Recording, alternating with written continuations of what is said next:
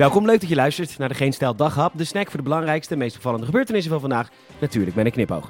Met vandaag, soms moet je iets leuks kopen voor jezelf. Pfizer adviseert nog meer Pfizer en we googelden weer wat af dit jaar. Mijn naam is Peter Bouwman en dit is het nieuws van woensdag 8 december.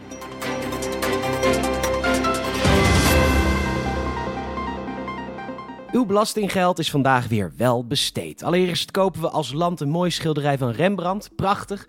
De Vaandeldrager, een heel relevant schilderij.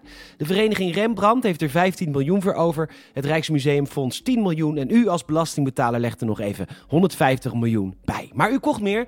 U telde een onbekend bedrag uit voor Prins Bernhard. Zodat de NOS de Grand Prix van Zandvoort de komende drie jaar live mag uitzenden. En natuurlijk betaalde u voor de samenvattingen van 15 minuten van alle andere races. Soms belastingbetaler dien je jezelf gewoon even lekker te verwennen. Gewoon lekker even iets geks kopen voor jezelf. Wat poeit het allemaal? Zo'n dag was vandaag. En dat zal vast een heerlijk gevoel geven, belastingbetaler. Pfizer liet weer van zich horen in het nieuws over de Omicron-variant. Hun conclusie: je moet echt een derde prik hebben om je echt te beschermen tegen Omicron. Dat hebben ze onderzocht en volgens Pfizer is het echt nodig dat we heel veel derde Pfizer-prikken inkopen. En voor Sigma de vierde en voor Y de vijfde, voor Omega 6. Oh shit, het Griekse alfabet is op. Nou, dan gaan we door met het Chinese alfabet. Soort van stokje met twee puntjes naast een stokje van linksonder naar rechtsboven. Dan de zevende prik. En dan ja, een soort van vis. Maar dan is het waar het oogje zou moeten zitten, zit nu een streepje. En die mondt dan uit in twee punten.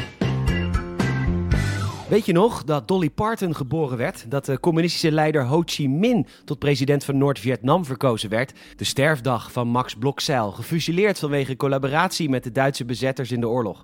Hawaii werd overspoeld door een tsunami na een aardbeving van 7,8 op de schaal van Richter.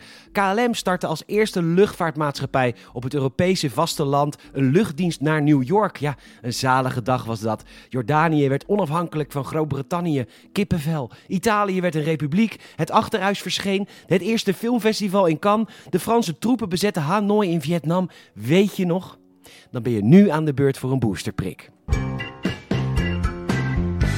We googelden weer wat af met z'n allen dit jaar. Peter R. de Vries natuurlijk, EK 2021, avondklok, testen voor toegang, Nelson Valkenburg. Wacht, wie? Ja, zo kan ik ook in die lijst komen. Als je een onbekend persoon in de lijst hebt, dat heeft nogal een zelfversterkend effect.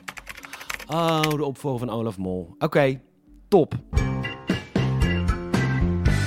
Easy Toys stopt mogelijk met de sponsoring op internationale sportevenementen. Dat meldt RTV Drenthe. Want de erotische webshop sponsorde een curlingtoernooi in Leeuwarden. Maar toen werd het niet meer uitgezonden in Japan en de Verenigde Staten. Gelukkig blijft Easy Toys wel gewoon bij de daghap. Met nu in de aanbieding de Amorelie Adventskalender. Met een leuk speeltje voor iedere dag. Bedankt Easy Toys.